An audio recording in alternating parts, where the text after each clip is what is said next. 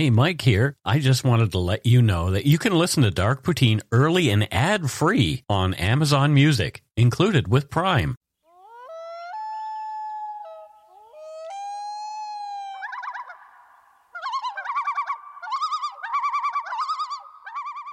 It's the loons, Matthew. The loons. It's the Looney Tunes. Uh, welcome to Dark Poutine. I am Mike Brown here in Langley, British Columbia, and Matthew Stockton, my good buddy, is in Vancouver. How are you, Matthew? Good. I think I should start saying my name at the beginning. And this is Matthew Stockton coming at you. If you want to say that, you can. I don't mind. How you doing? I'm doing okay. I'm doing okay. I've been meditating more recently. That's good. You know how my New Year's resolution was just to be kinder to myself, even though I've been giving myself a hard time about a few things. Meditating has been really good. Really good. I've been meditating every day. I do walking meditations in the morning. Walking meditations are nice too. I like to go out in the woods to do that, so. Well, I walk very early and I, I walk the other direction now, but we're, ta- we're going to be talking about Stanley Park a lot on this episode. That's why, you know, walking meditation is a great segue into this. Yeah, I used to walk towards Stanley Park, but when the streetlights stop, it was too scary for me to go and do that when it's pitch black and I just stop at the edge and turn around. I've got like a really bright little flashlight that works great for that stuff. Yeah, but still traipsing around at 4 a.m. in Stanley Park, uh, not a good idea after you hear this episode. Right. the views, information, and opinions expressed during the Dark Poutine podcast are solely those of the producer and do not necessarily represent those of Curiouscast, its affiliate, Global News, nor their parent company, Corus Entertainment. Dark Poutine is not for the faint of heart or squeamish. Listener discretion is strongly advised. We're not experts on the topics we present, nor are we journalists. We're two ordinary Canadians chatting about crime and the dark side of history. Let's get to it. Put on your toque, grab yourself a double double and a Nanaimo bar. It's time to scarf down some dark poutine. You are responsible for obtaining and maintaining at your own cost all equipment needed to listen to dark poutine. Dark poutine can be addictive. Side effects may include, but not be limited to, pausing and questioning the system, elevated heart rate, pondering humanity, odd looks from colleagues as you laugh out loud at work, family members not into true crime worrying about you. Positive side effects may include some perspectives and opinions that you disagree with, as well as some wokeness and empathy. If you don't think dark poutine is for you, consult your doctor immediately.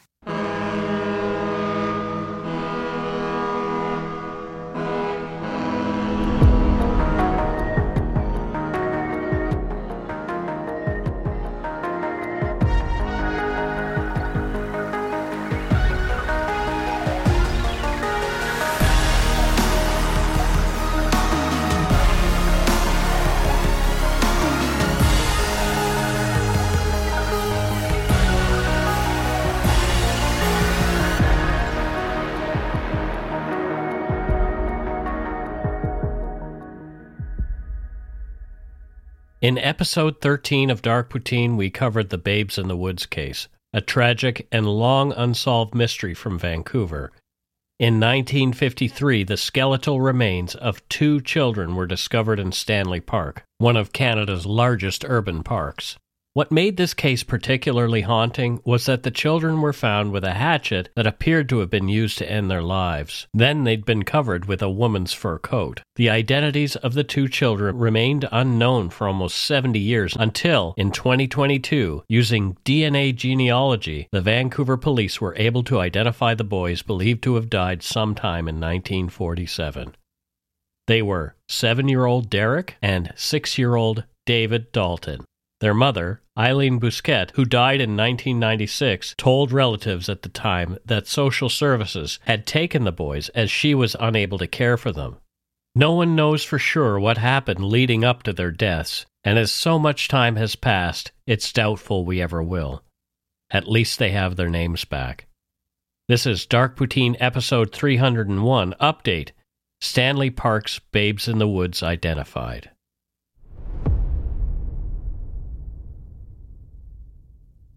The scene of the crime, Stanley Park in Vancouver, known as the city's crown jewel, has a rich and complex history. celebrated as the top park worldwide by TripAdvisor readers in 2014, it's a serene oasis offering breathtaking views of the Pacific Ocean, the Lionsgate Bridge, and the surrounding areas. Visitors to the park can enjoy its famous seawall walk or explore its densely wooded trails for a more solitary experience. With many attractions, Stanley Park is a must visit destination in Vancouver.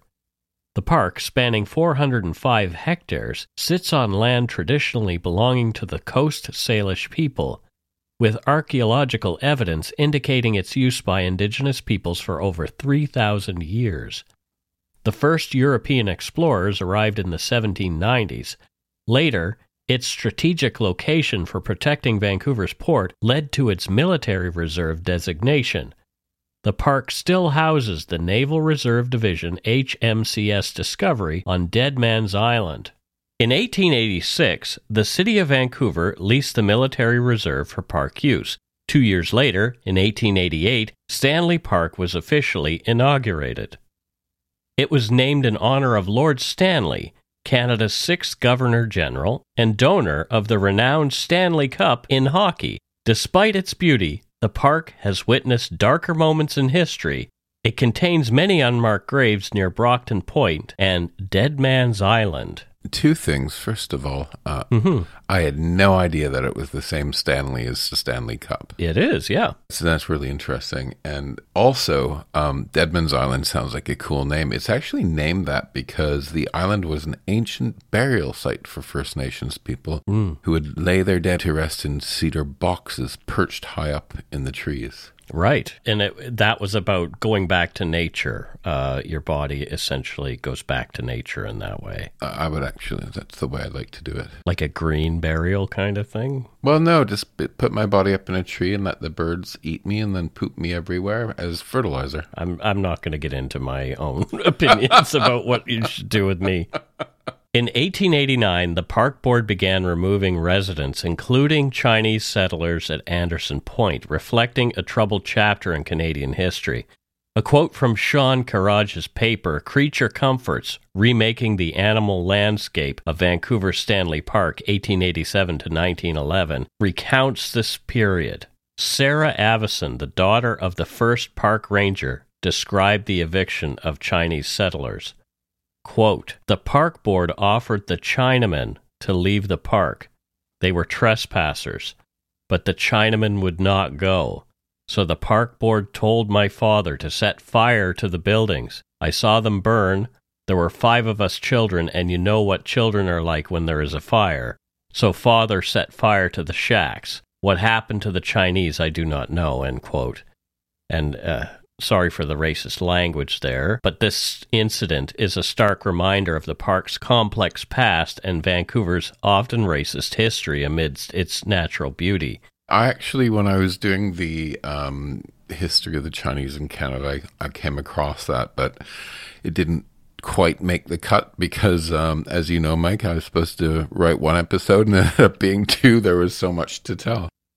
That's the thing. It's so hard to know what to leave out of an episode uh, as far as detail. Yeah. The first time I told this story back in episode 13, I had this part in there. But once again, here's more evidence of how the Chinese immigrants were treated Yeah. here in Canada. Not well. Not well. So, as the park is secluded, it's been the scene of several brutal murders over the years. For example, as Matthew and I covered in episode 166 of Dark Poutine, we told the story of Aaron Zane Donald Webster, a 42 year old man. He was brutally beaten with a blunt instrument, and his killers had skittered into the night, leaving him to die in the Second Beach parking lot where they'd attacked him. Aaron's death is recognized as Canada's most well known and notorious case of gay bashing. So this, I remember this one. This is one of, one of the first early episodes that I did with you. Yes, that's right. Yep. You had me come in for for one, and uh, here I am about what 135 something episodes later. I'm a bad rash you can't get rid of. Right. Yeah. Stanley Park also played host to a notorious incident involving Vancouver police officers who beat suspected drug dealers. The officers became known as the Stanley Park Six. The Statement of Agreed Facts presented in BC Provincial Court outlines the events of the Stanley Park incident involving the six officers who later pleaded guilty to assault. These officers, Christopher Cronmiller, Raymond Gardner, Duncan Gemmell, James Kenny, Gabriel Kojima, and Brandon Steele, acknowledged that the following events occurred in the late evening of January 13th and the early morning of January 14th, 2003. The incident began when Acting Sergeant Chima, in charge of the shift, investigated Grant Wilson for drug possession on Granville Street, assisted by Constables Gardner and Gemmell. Wilson resisted and was subsequently arrested and released at Main and Hastings Streets. Around the same time, Wilson, along with Jason Desjardins, Barry Laurie, and Shannon Pritchard, were suspected of a drug interaction near Conn's Market and were arrested. Later, at Stanley Park's Third Beach, the detainees were subjected to physical and verbal abuse by the officers. Laurie was the first to be removed from the police wagon and was berated and physically confronted by the officers. Following him, Desjardins was punched and shoved, and finally, Wilson was pushed, punched, and verbally abused, resulting in minor injuries. During this process, various forms of physical and verbal abuse occurred. Laurie was berated and poked by Gemmell and shoved by Steele and Kojima. Desjardins was punched by Gemmell, shoved by Gardner, and struck with a baton by Kojima. Wilson was pushed, punched, and shoved by multiple officers, resulting in minor abrasions. Throughout this event, Constable Kenny, who had taken over as acting sergeant, observed the incidents from a distance without engaging. He did not physically or verbally engage with the victims. Following the incident, the officers attended a debriefing meeting at the VPD station to discuss the events. Later, Gemmell filed a report that omitted any mention of physical contact with the victims at Stanley Park or the presence of Constable Peters, a seventh officer who had been at the scene. A week following the incident, Constable Peters disclosed his knowledge of the events to his higher ups. An investigation ensued, and the officers involved were later charged with assault, to which, as we mentioned, they later pleaded guilty. They all avoided jail. Constable Gemmell, the oldest of the officers, received a 60 day house arrest and six months probation for leading the assault. Constable Kojima got a 30 day house arrest and six months parole for using his baton. Constable Gardner was handed a nine month suspended sentence and six months probation for berating and shoving, while Constable Steele received a similar suspended sentence and probation. Constable Cronmiller, who pushed a victim, got a conditional discharge and probation. Constable Kenny, who only observed the incident, received an absolute discharge. The Globe and Mail later reported at one point after the attack, Constable Peters said, Constable Gabriel Kojima turned to him and said, Now that was the shit you signed up for. A CBC News article indicated Constable Troy Peters told the inquiry that Constable Raymond Gardner told the first victim, Barry Laurie, that the people on Granville Street were, quote, tired of drug dealers and that, quote, the police own Granville Street and it's now time for alternative measures, end quote. The same article included Constable Peters' partial description of the beating of Jason Desjardins. Quote, People started to punch, said Peters. It was a flurry of punches. After being struck several times, he fell to the ground. He was on his back with his hands to his head. Then they began to kick him. A later report by Chief of Police Jamie Graham indicated one victim's head was, quote, kicked like a soccer ball, Four of the officers were disciplined and demoted.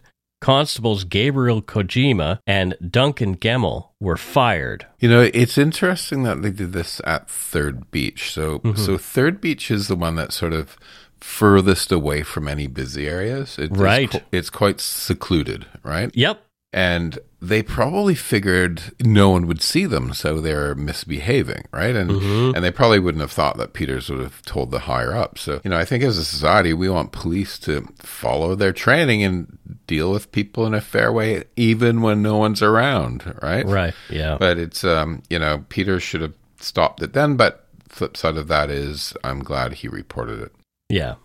The story of Stanley Park's Babes in the Woods case begins on January 14, 1953, when a Vancouver Parks Board worker named Albert Tong was helping to clear brush to prevent forest fires deep in the park about halfway between Lionsgate Bridge and Beaver Lake. While tending to his chore, Tong stepped on something under the brush that cracked loudly under his weight. Clearing the brush and debris away, he found that what he had stepped on was a human skull. Investigating the find further, he was horrified to find the bones of two small skeletons covered by a woman's fur coat. Tong didn't report his discovery until the following day. His motives for keeping his horrible secret are unknown. We can only speculate. Perhaps, as Albert Tong was Chinese, he had a distrust for the Vancouver police and feared he might be implicated in the crime. Shock and trauma may have also played a part. Discovering a crime scene can lead to confusion, panic, or disbelief, preventing immediate logical thinking or reporting. Tong led Vancouver police officers to the area the next day and they began their meticulous investigation. After carefully clearing away what appeared to be a few years of detritus, they discovered the remains of two children. They were assumed to be different ages, as one was larger than the other. The smaller skeleton was laying face down, its skull wearing a World War II leather airman's cap. There was another matching leather cap near the second larger skeleton with a set of aviator goggles. Both were still wearing their shoes and clad in decomposing clothing. A lunchbox with rotted contents was also found between the bodies. Along with the rotting fur coat that had been covering the bones, police found a single woman's size 7.5 penny loafer. The discovery of an 11 centimeter wide shingler's hatchet with a broken handle was most telling. The hatchet's blade was compared to the wounds found on one skull and fit perfectly. The other body sustained wounds that appeared to match the hammer end of the hatchet. Although unable to determine the exact cause of death due to the state of decomposition, a decent assumption could be made that the hatchet was the murder weapon. According to a blog post on the Vancouver Police Museum site by Sheena Koo in 2014, quote, a doctor, not a forensic pathologist, was called to the site. He stated that the bones came from a young boy and girl, roughly aged 5 to 7 and 7 to 9. End quote. No one had reported any missing children who fit the descriptions of these two. It is now believed that the initial misgendering of the smaller boy led police away from viable leads and played a significant role in the case remaining unsolved for so long. After all the evidence had been gathered, it was brought to the city morgue, now the location of the Vancouver Police Museum, where some of it remains. The coroner and pathologist undertook putting things back together as best they could to try to determine what happened to these two children. My husband and I have a cleaner that comes in once a week to clean the house. You call him your man maid. The man maid. yes. And here's a fun fact. He he's he's actually been the cleaner f- for years for the Vancouver Police Museum as well. Ah. But uh, I, I haven't been able to get him to t- tell me any stories of, of ghosts or anything while he's, you know, cleaning it in the middle of the night when no one's around. Well, the morgue there has an autopsy table as well. And it is also the place where Errol Flynn's body was taken when he died here in Vancouver. In like Flynn. In Lake Flynn, yeah, there's a whole long story about that. But my friend Chris used to be the curator of the Vancouver Police Museum. So I have seen behind the scenes, I've seen different things that aren't on display. And somewhere on the internet is a picture of me holding a hand grenade at the Vancouver oh, Police Museum. You and a hand grenade. Run, everybody. Exactly. Renowned forensic anthropologist Erna Engel Baiersdorf, a survivor of both Auschwitz and Buchenwald concentration camps during the final year of World War II, played a pivotal role in attempts to solve this tragic historical case after moving to Vancouver shortly after her release. Called upon by the police, Baiersdorf took on the challenging task of reconstructing the faces of the two young victims using plaster casts of their skulls. This meticulous work was critical in an era when determining the time of death was difficult due to limited scientific methods and advanced decomposition. Again, As one of the victims was thought to have been a young girl, the reconstructions are representative of that error. Baiersdorf's investigation extended beyond facial reconstruction. Scrutinizing the victim's clothing, she deduced that the crime occurred post World War II, around 1947, based on the style of shoes the children were wearing, which were not available until then. The size of the adult penny loafer and fur coat found at the scene suggested the perpetrator was stocky, approximately 5 foot 3 inches tall, and weighed between 125 and 135 pounds. However, this information alone wasn't enough to pinpoint a suspect, adding another piece to the complex puzzle. In a novel approach, the police recreated the older boy's entire outfit using clothing from Woodward's department store and displayed it on a mannequin for photographs. They hoped releasing these images in their annual report and in newspapers would trigger someone's memory. Perhaps someone had seen the children wearing their aviator caps around the park in 1947, although such caps were very common then. The story and photos, once published, generated an overwhelming response. Over 100 individuals across the nation claimed to have seen two children in the park in 1947. Among the multitude of tips, one stood out significantly. A woman from West Vancouver who maintained a diary over the years recalled a particular memory while breaking up with her boyfriend in the park. She claimed to remember seeing a young woman accompanied by two children in the park, noting that she carried a small hatchet and wore a coat similar to the one found with the bodies. The witness said she had overheard the woman calling one of the boys Ronnie or Rodney as she and her fiance walked past them. I wonder if she hadn't been breaking up with her boyfriend would she have remembered seeing them? Right. Because yeah. that sort of heightened emotional time, your senses are, are are more on, if you know what I mean. Mm-hmm. I can't remember much of my time with with one of my exes, but I do vividly remember throwing a roast beef across the room when we were breaking up. Oh uh, dear! Don't, don't, worry, not at him. It was just it was just flung. It was it was flung across the room. Wow poor roast beef. That, you know, you know, a cow died for that roast beef, Matthew. Well, we were having guests over, so we picked it up and brushed it off and served it to them anyway. Oh, good for you. we got through the um, entertaining for the evening, and, and I moved out the next day. I digress. So, so this woman, you say, yes, it's an emotional event, so that would lead somebody to write in their diary. Number yeah. one. Uh, and number two, there's more memories around things that are emotionally charged in some yeah. way, for yeah. sure. Another witness came forward with a similar story to the West Vancouver person, but it was determined he wasn't in the park until at least 1951, four years after the murders. In a bit of irony, one of the people who called in a tip about a pair of children missing in New Westminster at the time was the mother of his then seven year old Clifford Olson, who, after admitting to the murders of 11 local children himself, would become known as the Beast of BC in the 1980s. It's so incredible. Right. So incredible. And, and, uh, you know, but I'm also sitting here thinking, imagine how hard it would be to be a family member of somebody like that. You, you just get tarred with the brush. You know what I mean? Yeah. Uh, I mean, I've mentioned it on the show before, uh, actually, in the episode that we did. I know Cody Legebokoff's uncle, and Cody Legebokoff is uh, a serial killer from northern British Columbia along right. the Highway of Tears. So mm. Uh, I know his uncle, and his uncle was devastated, you know, because he knew this person, like Legebokoff was 19 when he did the killing. So, right. you know, he knew this person as a kid in the family kind of thing. Not obviously not a serial killer. Yeah, and if you know him and you're friendly with him, he's he's probably a, a stand up guy. And it's just, you know, my point is, you know, a lot of people like it. It's the the the closeness being.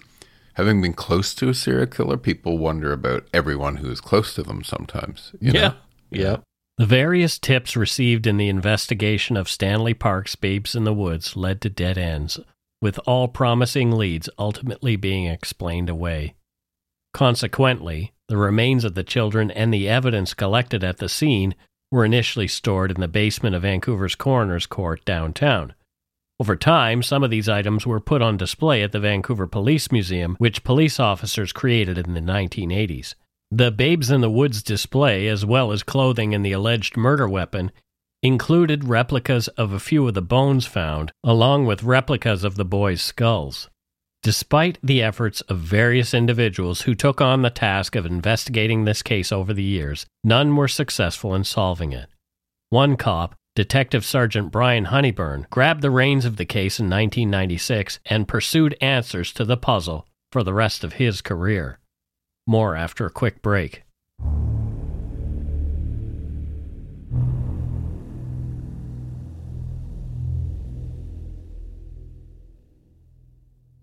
And we are back. Matthew, thoughts so far on this case? Yeah, you know, what I find amazing is um, in cases like this, is how people like Honeybourn and others, and maybe even we as a society, tend to not just say, oh, well, after so many decades, mm-hmm. uh, and continue to try to figure out who, who killed the children. Yeah. But I, I do sort of ponder, though, as, as a society, we tend to not do the same for for people like indigenous people, victims of residential school, murdered and missing indigenous women, right? Yeah. And um, you know, we need more honeybourns um, for for these lost and sort of forgotten souls. Yeah, not to get into a bit of whataboutism in yeah. in the show. There's enough of that in the world right now. Yeah. But you're right. Why are these two kids so compelling? Yeah. As opposed to hundreds of others who seem to go ignored. I don't mean it in terms of whataboutism. I just, it, you know, as you were going through this, um, it just, you know, I was like, wow, it's great to have people like this. And, mm-hmm. and it's more, I'd like more people like this to, um, to, to, to help, right? Well, that's what we're trying to do. Yeah, yeah. We do our little part. We have a few a thousand listeners a month, and maybe one of those people needs to hear something like what we've talked about. Yeah.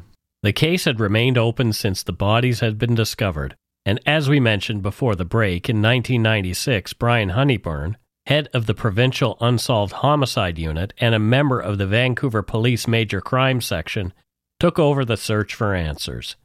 While growing up in the 1950s, Honeybourn had overheard his parents discussing the case and had haunted him ever since. He later told the Globe and Mail how sad the case made him feel over the years. He said, quote, It's very sad. They missed their whole life. End quote. In 1998, deciding to leverage technological advancements, he reached out to Dr. David Sweet, a professor and expert at the Bureau of Legal Dentistry at the University of British Columbia. Dr. Sweet utilized modern techniques to extract DNA from the teeth in the children's skulls. The DNA analysis brought to light a significant revelation. Contrary to initial beliefs, the two murdered children were not a boy and a girl, but were both boys. Moreover, it was discovered that they were brothers, sharing the same mother but having different fathers. Sweet and Honeybourn were cautiously optimistic that the DNA analysis would give a few new leads. Sweet told the Globe and Mail, quote, of course, as the case gets older and older, so do the leads and opportunities for identification. Dr. Sweet held on to the DNA samples, hoping that one day, after further advancements in the science, they might lead to names of the two youngsters. The internet has become a significant investigation tool as its popularity has grown. The Doe Network eventually became involved in this case. According to their website, quote, the Doe Network is a 100% volunteer organization devoted to assisting investigating agencies in bringing closure to national and international cold cases concerning missing and unidentified persons. It is their mission to give the nameless back their names and return the missing to their families.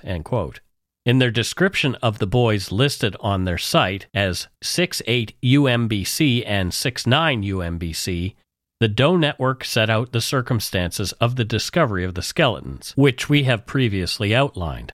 The site also gives what at the time was believed to be the most significant lead in the case. Quote, Vancouver police wish to identify a woman and two boys who may or may not have been involved with this case. In 1949 or 1950, a man who worked in a logging camp and his companion picked up a woman with two children. During the ride, She had told the men that she had been in trouble with the mission police for vagrancy charges. They learned that one or both of her children attended Cedar Valley School at some time and that she lived on Cherry Street in Mission, BC. This lead, again, turned out to be a false one, as we'll find out. After the DNA testing was complete, Honeybourn collected the bones and had the boys cremated. Honeybourn proceeded to scatter their ashes in the ocean near Kits Beach, utilizing a police boat for the task. He noted that the occurrence of the annual Children's Festival at the same time was a serendipitous coincidence. You know, he sounds like a decent human being. A hundred percent. Right? Like he, he recognizes these what are just bones at this point. He recognizes them as, as being remains of kids. Right. And and cared enough to give them some sort of send off, right? Uh, Yeah. Uh, if if not him, then maybe nobody would have done it. True. Honeybourn later spoke with Glenn Schaefer of the Province newspaper. He said, quote, I got some criticism for doing that, and some people asked me why I didn't scatter their ashes in Stanley Park, but I told them, these kids were murdered there. Why would they want to be buried there? I guess you can't please everyone, end quote. Yeah, I just ignore the haters, Honeybourn. You, you did more than you know these people behind their keyboards bitching about stuff, and and Yeah. you're right. I wouldn't want to be scattered or buried where I was murdered. That's just kind of um, wrong. Right. You know? Exactly. Throughout his career, Honeybourn carried on chasing leads, feeling he owed it to the boys to give them back their names.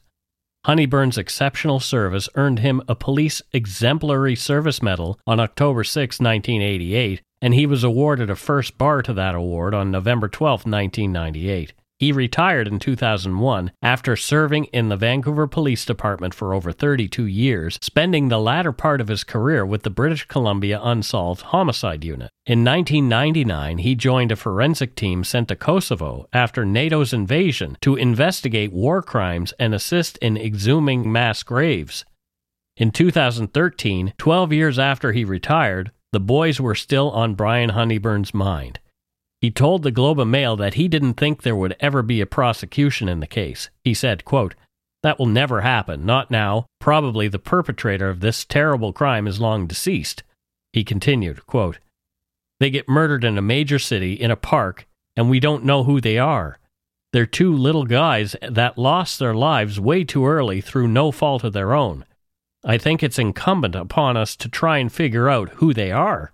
End quote. The article indicated that, looking at the evidence, Honeybourn always surmised that the boys had been murdered by their mother. It was not until 2022 that an answer finally came. Inspector Dale Weisman, commanding officer of the Vancouver Police Department's Major Crime Section, oversaw the facilitation of a new scientific analysis of the boys' DNA at Lakehead University's Paleo DNA Lab in Orillia, Ontario. According to the university's website in March 2021, Redgrave Research Forensic Services enlisted the lab's help for its proficiency in handling ancient and degraded DNA as part of a genetic genealogy approach initiated for the Vancouver Police. Lab manager Stephen Frat Pietro, a Lakehead alumnus and longtime lab staff member, explained the challenges of working with DNA degraded by environmental factors like sunlight and water. Redgrave provided the lab with a tooth and a piece of cranium from each child for nuclear DNA extraction, which was then used for whole genome sequencing. The Paleo DNA lab, known for solving other high profile cases, worked without prior knowledge of the samples to avoid bias. The DNA extraction process involving sterilization, bone crushing, and chemical breakdown faced initial setbacks due to insufficient DNA. However, a second attempt with a larger bone sample proved successful. Redgrave then matched the extracted DNA with private genealogical and ancestry companies' databases, including GEDmatch, eventually identifying a relative, one of the boy's maternal grandparents. Detective Constable Ada Rodriguez of the VPD later revealed that a family member had uploaded familial DNA seeking answers about the boys who were believed to have been taken by social services. Describing the family's reaction to this startling development, Rodriguez said, quote, It's hard to fathom the shock of getting a call from a homicide detective who suggests you might be related to victims in an old case, end quote. When police contacted the family member, they were initially taken aback, but quickly inquired if the matter was about one of their parents' missing brothers. What's that old saying, Mike? Old sins cast long shadows. Yeah, yeah. Yeah. So, according to Eve Lazarus, it was Allie Brady, a great niece of the boys, curious about the two missing youngsters in their family's history, who had always wanted answers and submitted her DNA and some others in the family to the genealogy website MyHeritage, holding on to a hope that the boys were still living. However, instead of finding the boys, they received that unexpected call from law enforcement. The mother of the boys, Eileen Bousquet, was born in Alberta, was of both Metis and Russian heritage, and was a mother of three. Eileen's daughter and Allie Brady's grandmother was the oldest. She was born in 1937. Derek, the oldest of the boys, was born on February 27, 1940, and David was born on June 24, 1941. All the children were born in Vancouver and attended Henry Hudson Elementary School in Kitsilano. The family had lived in poverty at 1535 Arbutus Street and struggled to keep a roof over their heads. Yeah, you know, there were real areas of poverty in, in, in Vancouver back then. I mean, I mean, you look at Arbutus Street now and there's it's not, right? It's mm-hmm. all very expensive and it, it's sad how the difference now is that if you're in poverty at that to that level, you you actually don't have a roof over your head, you're on the street. At the time of the familial DNA sampling, Diane, though still living, was suffering from dementia and could not be of much assistance in the search for answers. Family members had asked about the boys over the years, but were told, quote, we don't talk about that. The VPD investigated Eileen's claim that the boys had been taken into care, but could find no evidence to support that claim. The VPD website gave more insight into the boys' short lives. Quote, VPD now believes that Derek and David were descendants of Russian immigrants who came to Canada at the turn of the 20th century. The victims who lived in Vancouver had a family member who lived near the entrance to Stanley Park at the time of their death. Investigators theorize the person who killed Derek and David was a close relative who died approximately 25 years ago. According to a Vancouver is Awesome post by Brendan Kergin, after the news conference at which the VPD identified the boys, Inspector Weisman was frank that the number one suspect in the murder of the boys was their mother, but stopped short of naming her. Quote, We make that assumption, said Weisman, so she would definitely be a person of interest if this case occurred today. Naturally, we would be looking at the mother. End quote. He continued, quote, At this stage of the investigation, it was never about seeing someone charged or arrested for the crimes, we always knew, especially given the passage of time, that that was extremely unlikely. But it was always about giving these boys a name and finally telling their story.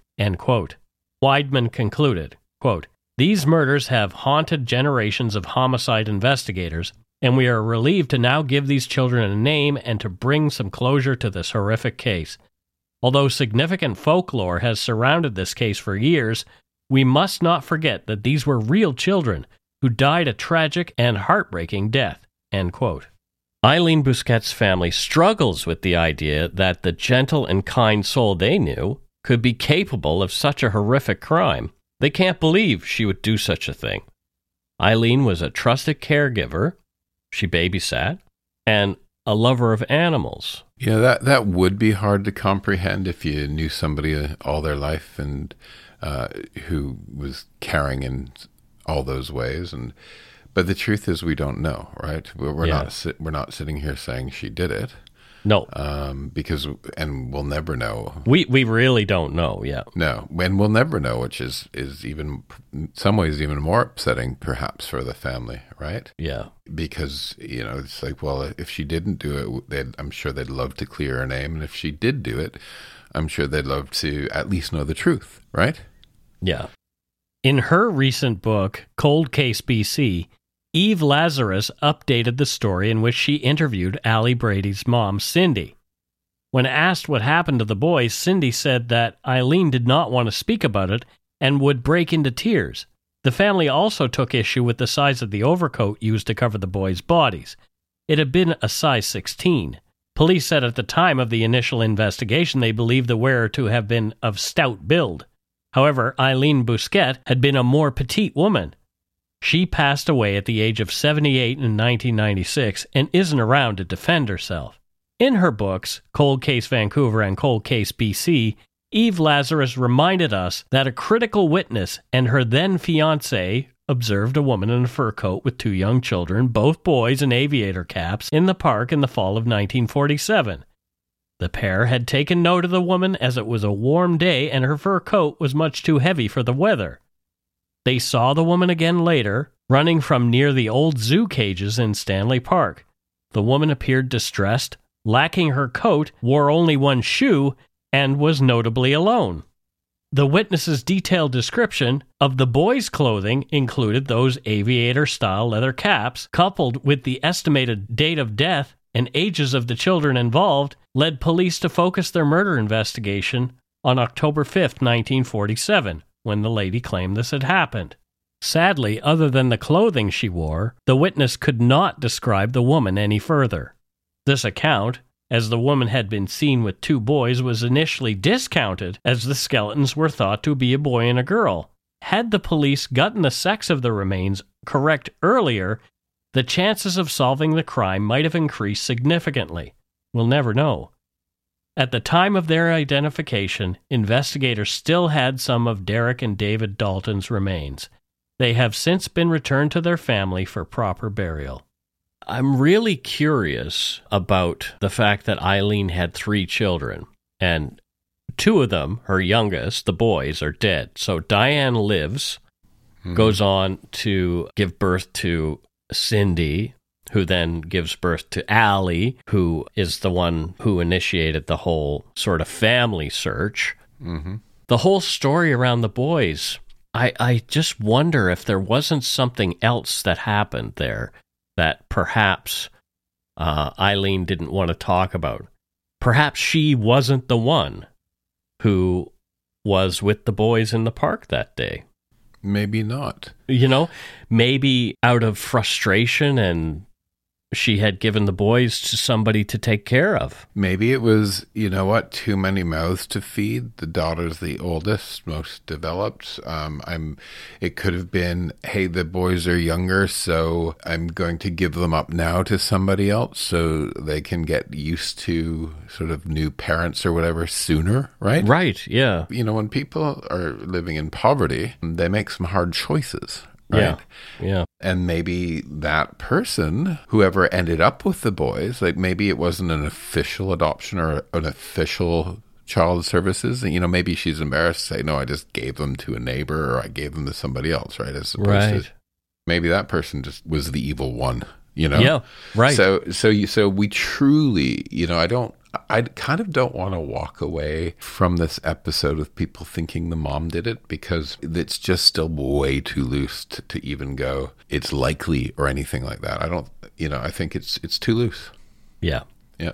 And that is it for Dark Poutine episode 301 update Stanley Park's Babes in the Woods identified.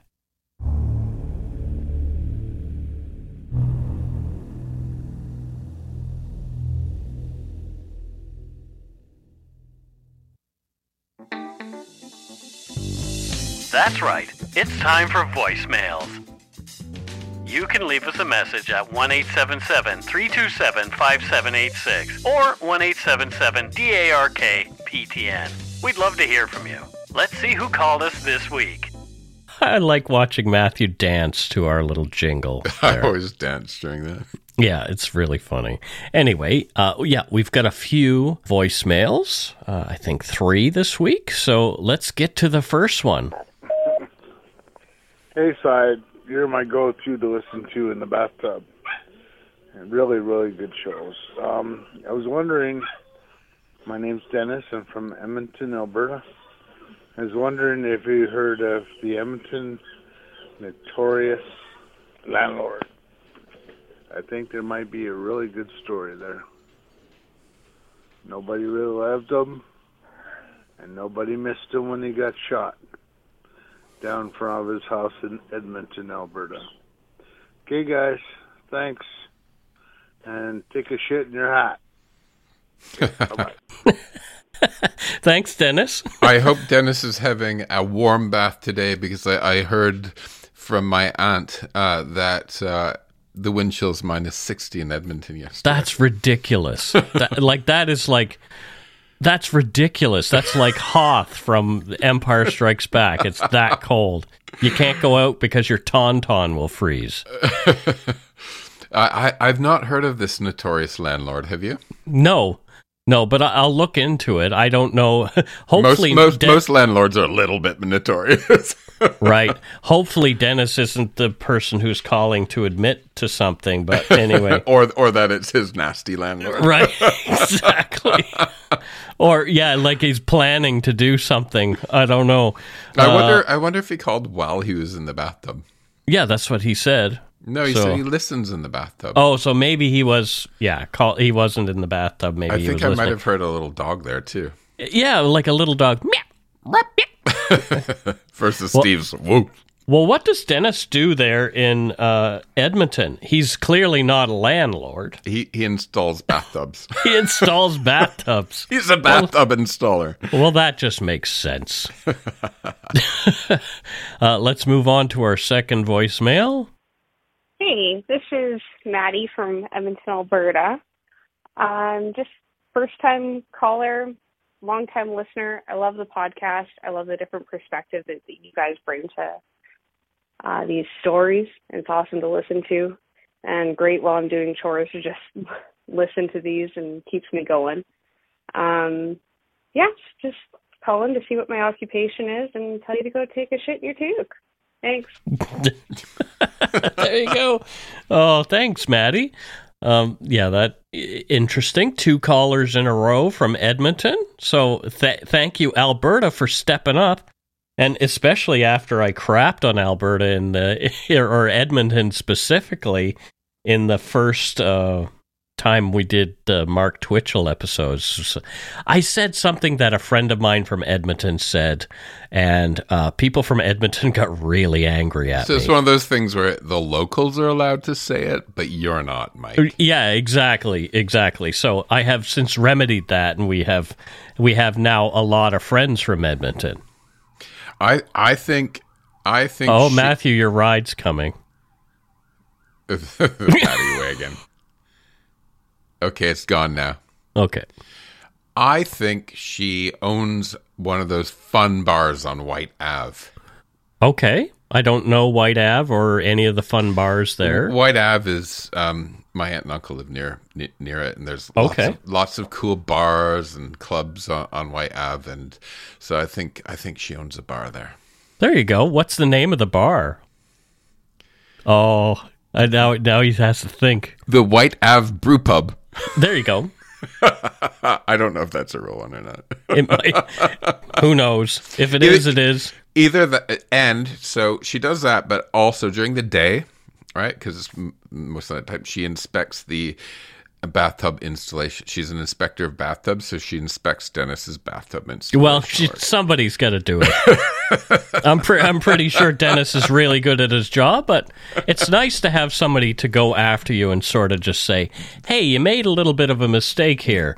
Because I know. I love it when people email me about uh, the mistakes that I've made on the show. That's fun. That's fun to get those emails. Well, thanks anyway. well, Mike.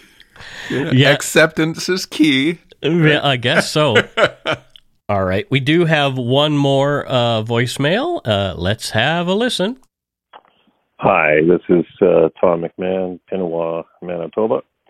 Uh, I listened to your part one of Chinese exclusion, and I have to say I've never heard anything so good uh, uh, in Canadian media covering that subject or covering uh, the topic of racism in such a sensitive way. It was it was fantastic uh, to hear that. Thank you.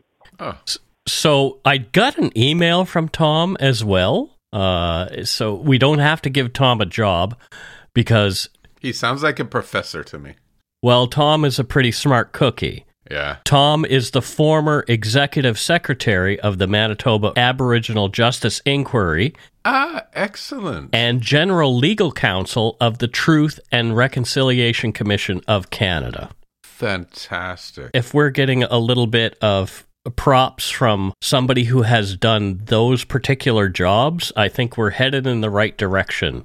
I'm really, really happy. Really happy. As we'd say back home in the in the UK, I'm well chuffed. Yeah. Thank you, Tom, for calling us. And Tom actually made some suggestions about other cases that I'm going to start to look into them.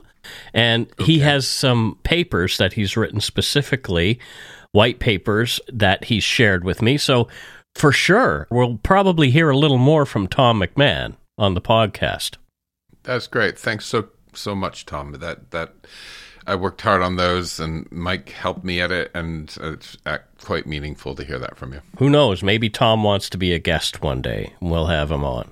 That's it for this week's voicemails. Again, you can leave us one at 1 327 5786 or 1 877 DARK PTN. We'd love to hear from you, even if it is just to say hi and to tell us to go shit in our hats. If you're stumped for what to chat with us about, a quick story is welcome. So, on to Patreon and Donut Money donors. And as far as Patreon goes, this one actually means a lot to me. Uh, so, our last episode was about the about Daniel Levesque, a young man who I feel mm-hmm. really close to now. Um, mm-hmm. And we had his mom in the second part, Stacy, talking to us about Daniel, what she's been through, what her family went through, and now what the perpetrator is up to. Stacy Thur from Revelstoke is our newest patron. So oh, that means the world to me that uh, you know that she wants to support the show in that way. That really that really moved me when I saw that. Thank you so much, Stacy. And we don't have to give Stacy a job because we know she's an engineer for the railroad and she teaches as well for uh, the railroad. So that's kind of cool. And I hope you call her a new friend, Mike. Oh yeah, for sure. I, I really do believe we're friends now. Um, and uh, we plan on getting together uh, I think in April she was here for her granny's 101st birthday. Wow. Yesterday. 101. So happy birthday to uh, Granny, Stacy Thur's granny. Yeah, that's so cool. 101. That's a that's a that's a long time. I want I want to ask her what her secret is. A friend of mine who was very old one time I said, "How do you st- like what is it?" What's your secret? And he said, You don't die. it's like, okay. I saw a woman interviewed like an article the other day. She's 100, and they asked her, and she said, Two Dr. Peppers a day. Oh, I saw that one, and she was grumpy. She was a she was a grumpy lady drinking her Dr. Pepper. I like Dr. Pepper. Yeah. Uh, we did have some donut money this week. Uh, other sodas available. Other sodas available, but Dr. Pepper and root beer are good. Uh, Brianna Sigurdsson. Brianna, Brianna. Yes. She says, thanks for the podcast and keeping me company while nesting slash preparing for my first baby. Happy New Year. Ah. So, first baby, wow. Uh, if it's a boy, name it Steve, maybe? Or Matthew. Matthew. But definitely not Michael. There's too many Michaels in the world. And if it's a girl, Matilda. Matilda. Oh dear. Yeah. I, I'm pretty sure she's nobody ever is going to name their child after one of us. oh, I, I hope not. That, that that's a have lot of higher hope. I have higher hopes for your children, right? And that's a lot of pressure. That's a lot of pressure. You've got a namesake out there. Like holy smokes, you've got to be a good egg for the rest of your life. But anyway, mm. uh, so thank you. What does Brianna do uh, when she's not nesting or preparing for her first baby? She is a v- multimedia artist. A multimedia artist. Oh, he- and and lately she's been doing NFTs. Oh boy. And, and she she sold the, she got the highest price ever for an NFT. Oh wow. How much? Yeah. 12 million American dollars, which is about 5 billion Canadian dollars. Matthew's math is terrible. But but yes, no, uh, NFTs are a thing. Anyway, it, no, in in my mind, I just like one thousand time American money towers, and in my mind, red cars go faster. Yeah, red cars get pulled over more. I can assure you of that because I had a red car at one point that did get pulled over. However, I was well, I, going very fast. well, I did as well, but it was your fault. Oh, you got pulled over because of me? What? In Washington, I was listening to the podcast before I was on the podcast. Oh. And I really don't like 911 calls.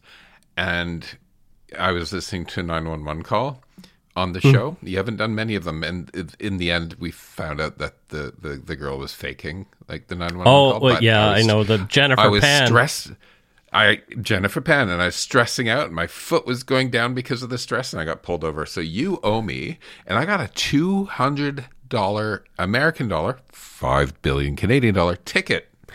So I don't owe you anything because I'm not responsible for anything that you do. You are responsible for my actions. Mike. no, nope. I'm not. I'm not picking that up. Nope. Anyway. Yeah, I was. I was going a bit fast, and it was it was a red Mustang. Anyway, so thank you, Brianna, and thank you, Stacy. Keep those NFTs coming. Yeah, exactly. Thanks to all our patrons and Donut Money donors, past and present, for your generosity. It helps to keep the show going.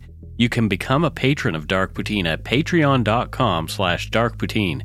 For a one-time donation, you can send us donut money via PayPal using our email address, darkpoutinepodcast at gmail.com. If you don't already subscribe to the show, it would mean a lot if you did.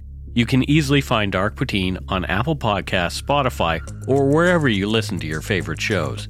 If you haven't gotten yours yet, my book, Murder, Madness, and Mayhem, is available to order via a link on the Dark Poutine website. And speaking of darkpoutine.com, please check it out for show notes and other cool stuff. We'd appreciate it if you took the time to give Dark Poutine a like or a follow on Facebook and Instagram. Most importantly, thank you for listening and tell your friends about us. Word of mouth is a powerful thing. So there you have it. That is the end of the show. So until next time, don't forget to be a good egg and not a bad apple. Bye, y'all. Bye.